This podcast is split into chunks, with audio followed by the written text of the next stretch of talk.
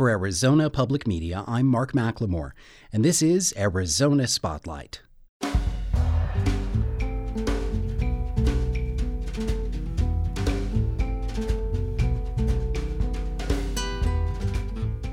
Coming up, visit a gathering that used the U.S. Mexico border as a place to bring people together. What are the secrets to a long lasting marriage?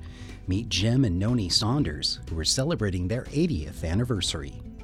Get some summer reading recommendations in A Book I Love, and tour the changes that have occurred in a Southside neighborhood with a woman who grew up there. Those stories are next on Arizona Spotlight.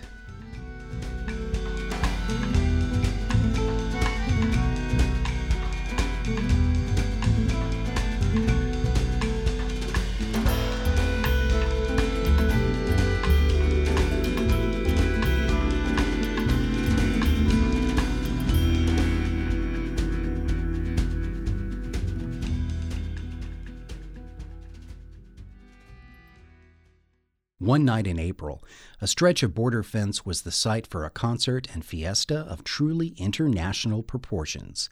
Nancy Montoya was there to talk to people on both sides about what they think of the political division that runs between them. Detecting and interdicting terrorists and their weapons will always be a focus priority. Before a recent congressional hearing, Ron Vitiello, the head of the U.S. Border Patrol, laid out what he sees at the border. Cross border trafficking of guns, currency, human smuggling, and drugs pose a continuous threat to border security and public safety. But Border Patrol is not the only set of eyes on the frontera. Muchas gracias. Bueno, pues creo que In the border towns of Douglas on the Arizona side and Agua Prieta on the Sonora side, a different vision is being nurtured. It's called Music Without Borders, and for one night this spring, the fence came down. Not physically, but musically.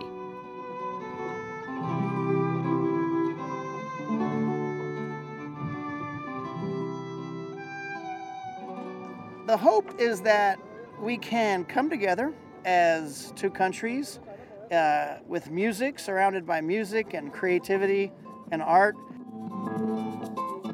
Seth Polly is one of the local musicians on the U.S. side.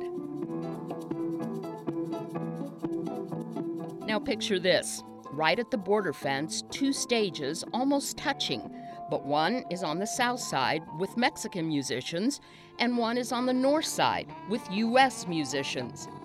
The Mexican side would play a song, then the American side. People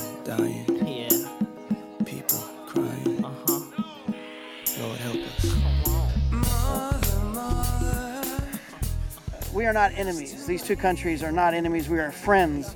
And music reminds us of that tonight. Oh, brother, brother, brother. There's far too many of Through the slats in the iron fence dividing the border, we found Laura Rios, one of the organizers on the Agua Prieta side.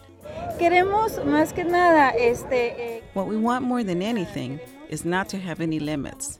We want to show that with music and art, there are no borders. el arte no hay fronteras.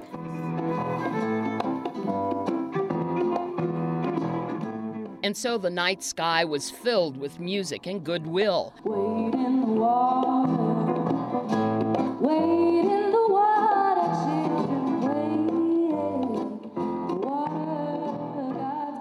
It flowed effortlessly over and through the 20 foot high steel curtains separating the two communities.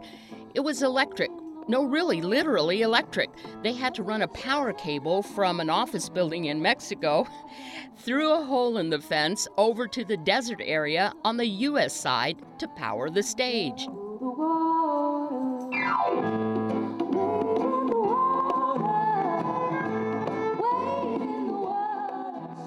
And there were activities like playing chess.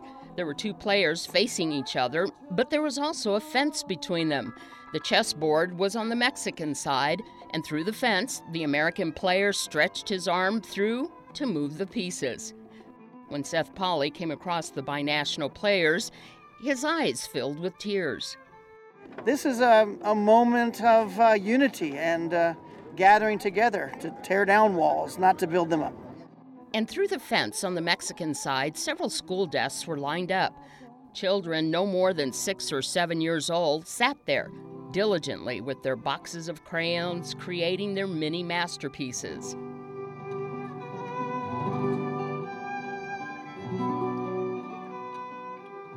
When she finished, six year old Dulce ran over to the fence and tried to get someone's attention.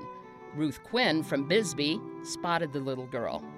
Well, I was just looking at the fence, and this adorable little girl in pink signaled to me to come over, so I did, and she handed me this picture that she had colored, and she wrote her name on it. If I can get it right, I think it's Dulce Angelica Ruiz Munoz. She handed it to me, and we said hello, and we chit chatted. And her, she spoke in Spanish, and I spoke in English, so I'm not sure if we connected linguistically, but we certainly connected otherwise. And that's what this evening was all about connecting. What is it about music, Seth, that is the great equalizer? I think it's a common language. I think we respond as human beings to beauty, uh, whatever our culture, whatever our background. And so tonight will be a night of beauty and of celebration of talent. There were more than a thousand people gathered on both sides of this border to make a statement of unity. While unity was the main topic, there was also the topic of the ever present U.S. presidential campaign. I'll tell you what my students at Bisbee High say, and they are, I teach history there, and they are afraid that if elected, Donald Trump will make them leave this country. And my response to them is, Are you U.S. citizens? And their response to me is, Yes, we are. And I say, Well, then no president can do that.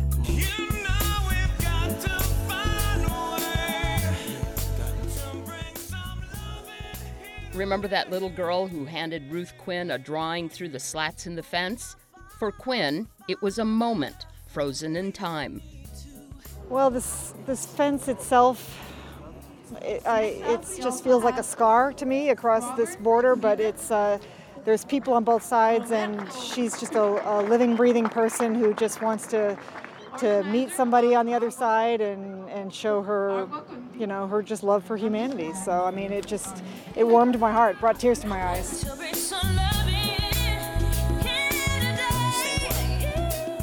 At least for this evening, the fence didn't matter.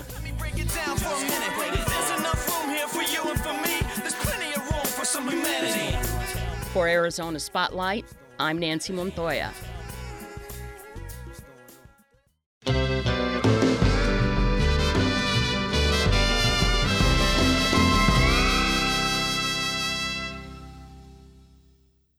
Statistics about marriage in the U.S. reveal that between 40 and 50 percent of them end in divorce after an average span of less than eight years.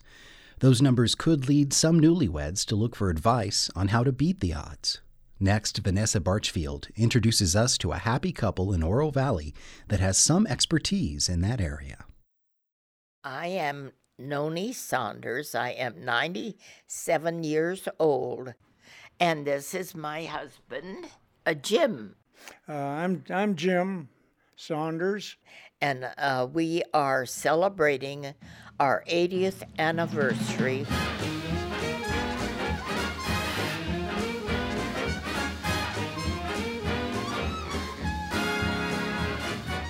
We met on a blind date. Uh, my boyfriend had fixed it up with his girlfriend to get this girl for dear old Jim. And uh, so we did, and I was impressed. Uh, she was a good looking chick, and, uh, and she was a good dancer too. But at that time, uh, I danced with a lot of girls. So I heard her tell somebody that I that I'd leave her standing and go dance with the rest of the girls. I didn't do that. Maybe maybe a little bit. He's a good dancer. The first, what you might call a real job I got, was with United Parcel delivering packages. Uh, he was making twenty dollars a week. And uh, I delivered a package to a dental laboratory, and uh, then his office girl caught me at the elevator. Just comes, boss wanted to see me, so I said, "Well, thought maybe I gave him the wrong package or something. So I uh, went back and saw him, and he said, "We just lost our delivery man.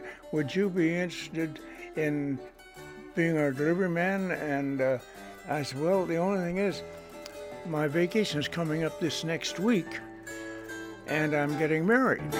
He says, "Well, we'll hold the job for you." Oh, and the thing was that you, if I delivered for them, I got an opportunity to learn the business. I said, well, and I said, well, that's better than I'm not going to learn anything delivering packages, so that sounds good to me. So to make a long story short, after uh, four years later, I went and opened my own business.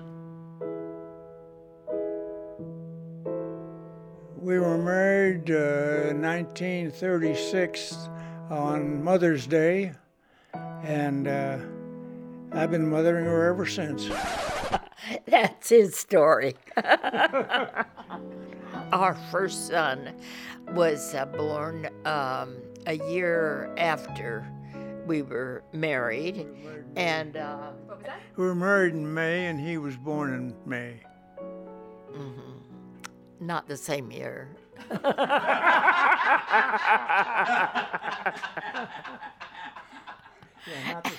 and then we uh, then we had uh, as time went on and uh, why we finally decided "Eh, it would be nice to have another child and we 7 years later our second son uh, Marshall was born see the uh, recover from the first one.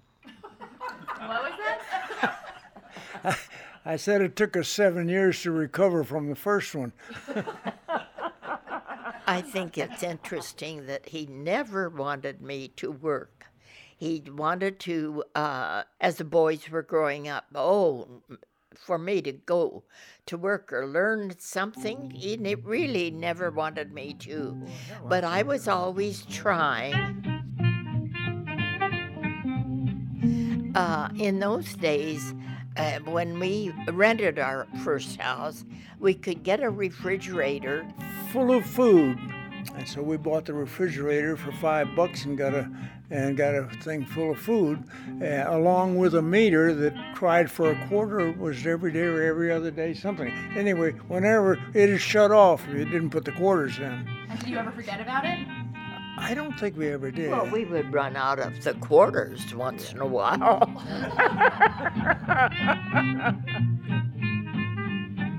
So, do you have any advice for young couples that are maybe struggling or that are just starting off? well, I think just stay together and uh, play play together, love together, do er- whatever you can together, and then when something comes up that you need your independence to, uh, go ahead and do it. It's it makes you a person, and I think that's important too. I think I would say just listen. Just listen a lot more than you talk. And you get along better. And I think uh, so. You mentioned two martinis a night. Is there? is that your key to success? Oh, well, we enjoy having our cocktail hour together. That's a time that you just, okay, honey, uh, I'll, I'll have a martini. Be sure and put an olive in. And, you know, we just sit and enjoy that time. She's kind of graduated though. She she likes her champagne better than she does the martini. So Oh, I change. I change. I don't. Just a little something to spark. Give me a spark, that's all. And do you guys think of each other more as a unit or as individuals? I think of us more as a unit. that's right. That's right. I just feel that I feel good that way, knowing I have the support and the love and the care of someone else that I love, I care, and both. So it, it's worked out for us anyway. Do you have a song that you guys like to dance to or your couple song? I forgot. Uh, I know what to do. What is it? Diddle diddle diddle diddle diddle diddle diddle diddle. Yeah, something like that. I think that's it, yeah. That story was produced by Vanessa Barchfield. You can see photos of the Saunders on the Arizona Spotlight webpage or check out AZPM on Facebook.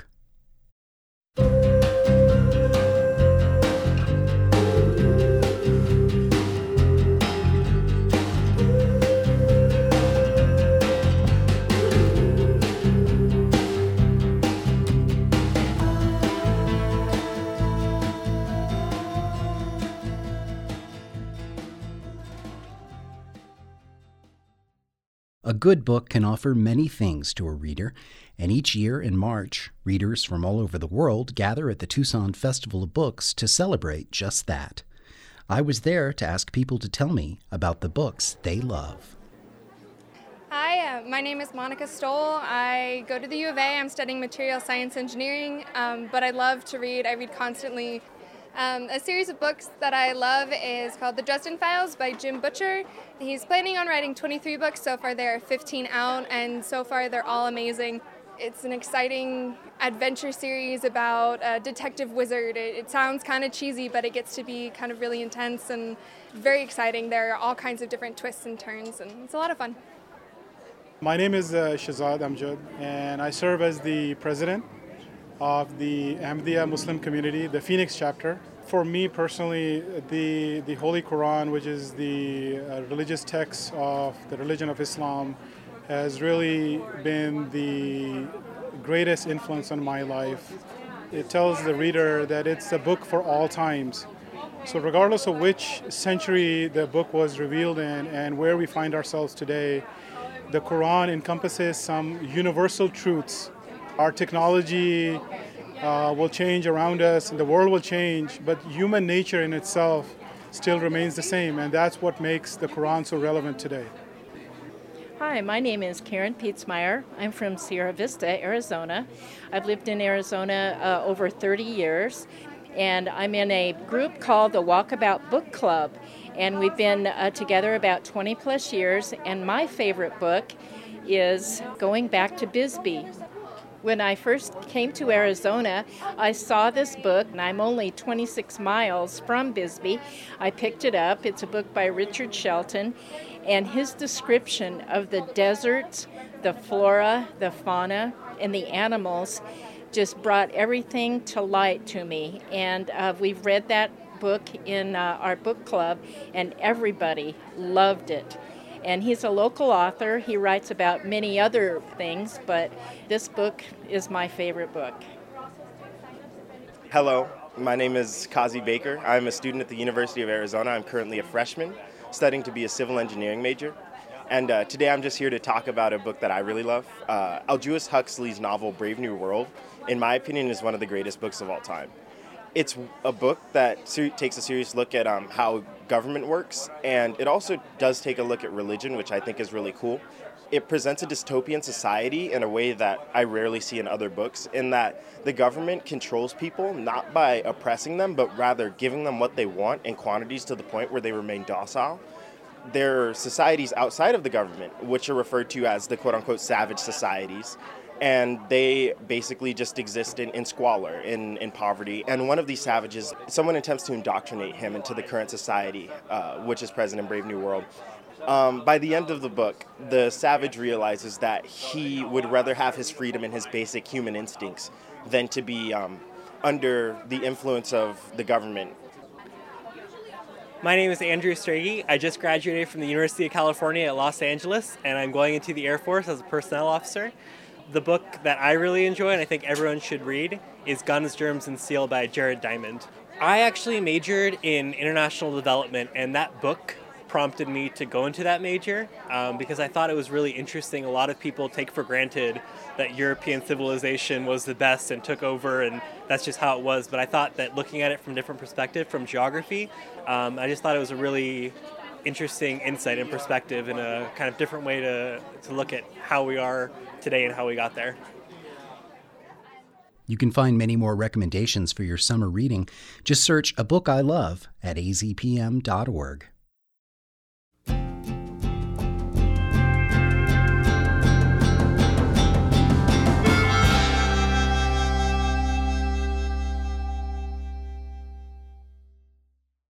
Next on Dimelo, the landscape of childhood and how our neighborhoods sometimes seem to grow up without us. This story is from a postcard we received online. Okay, so can you take her through town and country real quick? What's up with that? This is Selena Hosp. She's taking me on a ride through her childhood neighborhood. We pass tucked away trailer parks and dusty lots that make it feel like we're in a rural place, not right off a major highway. So we're gonna go to town and country, the infamous town and country. Why is it infamous? I don't know, cause we're talking about it. Oh, why is it infamous? Cause crazy people came out of there. I came out of there. Think about it. I'm just kidding. I'm not that bad. Since getting out of prison last November, Selena now lives with her boyfriend less than a mile away from where she grew up. It's a trailer park called Desert Willows, but it used to be called The Fantastic Mobile Home Park, and just recently, like two months ago, like two months ago, they changed it. Wouldn't that be awesome if you rolled up and it said the Fantastic Mobile Home Park? There's an area where Benson Highway and Valencia intersect that's shaped like a wedge. It's a neighborhood Selena calls the Deep South Side, or Little Town. It's a place with a lot of memories for her. What's it like to return to a place that feels familiar but has changed a whole lot? Selena starts her postcard about her neighborhood like this I grew up in Tucson, Arizona, in a single wide trailer settled on the third street of a small park called Town and Country Estates, which was Which is located, right, right on on Benson, Benson Highway, Highway in between, between Alvernon Alvernon and and Belvedere. This particular part of town is home to the Stravenue, which, as you can see by the name, is a cross between a street and an avenue. I come from a neighborhood that doesn't play by the rules and isn't too familiar with the term logic. I mean, really, Benson Highway is the Bermuda Triangle because it's like you start in a direction. Like if you're coming off the freeway, you go down Benson Highway and it starts to curve. And then you get to Irvington and it stops completely. And then it starts again on the other side of Irvington, you know, and it goes to Park. And it's like, what's going on here, you know? The Stravenue, I just, I mean, there probably are some in other places uh, in Tucson, but I've never seen them. I've only seen them in this neighborhood. In the last five years, we've seen a lot of changes. The deserts surrounding my trailer park have all but disappeared, and although the once rural area hasn't been so rural for almost 10 years, it seems there's been an even bigger boom in housing developments in the past five years. Despite the increase in population, the streets are eerily quiet at night. Kids used to travel in packs down the dark streets, skateboarding and riding 20 inch BMX bikes. The things that should have changed with the growing population, like safer roads, bigger schools, longer and more frequent bus schedules, have stayed the same. Look, it's like this. Like, there's there's a certain draw about a bunch of kids like doing whatever the hell they want. You know, like I my neighborhood was just a bunch of kids doing whatever the hell they wanted. We come from single parent homes. When our parents tried to give us something more like a home, you know, our our trailer. Well, I grew up in a trailer, but it was brand new when my mother got it. I mean, we're not talking about a little fifth wheel, you know, or some house that somebody lived in ten times before. My mother tried to give us a home, you know, and I'd kick holes in the wall and stuff. You know what I mean? Oh, it was horrible. It was horrible. Me and my sister would fight. She'd be like, "My walls," you know. It was, it was crazy, but there was no supervision whatsoever because my mom was at work. We were like into breakdancing. Like, I learned a lot of that. We used to hang out in Little Town, uh, Little Town Rec Center. There were a lot of gangs. We were in gangs, and you know, we would we would drink and do drugs and smoke pot and clown each other and you know just have boyfriends and girlfriends. And, you know, I didn't really do much. I didn't like school. I longed for the days when Benson Highway was packed side by side with pay by the week motels that lit up the streets at night with their neon signs advertising vacancies as far as the eye could see. Let's see, this is that Garden City I was telling you about right here. That it was the Circle K.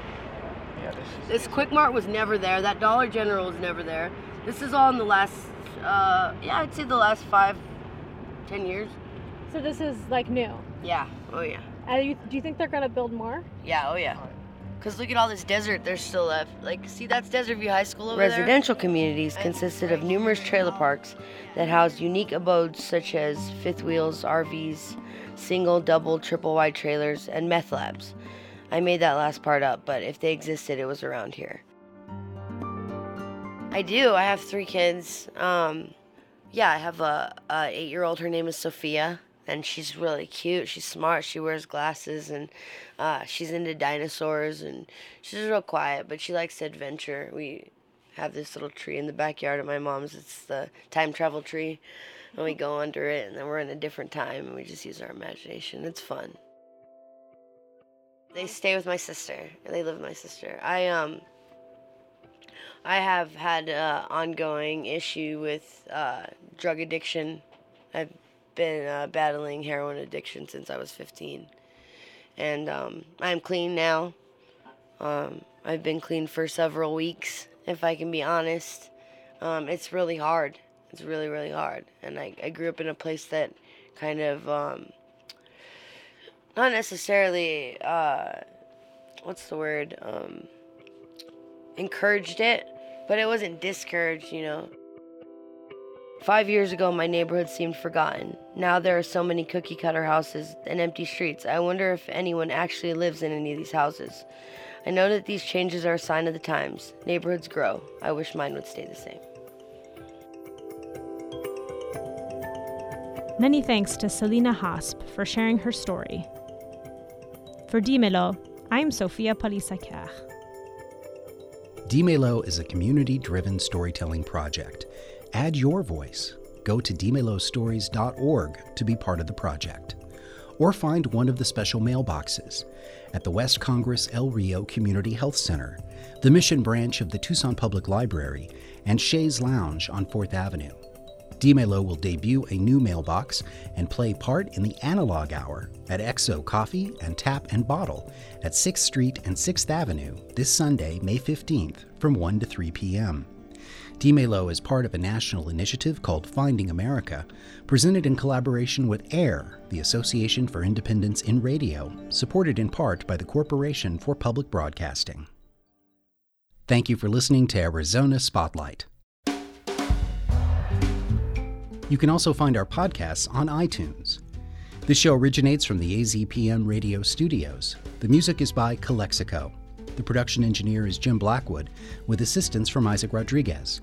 Our executive producer is Peter Michaels. I'm producer and host Mark McLemore.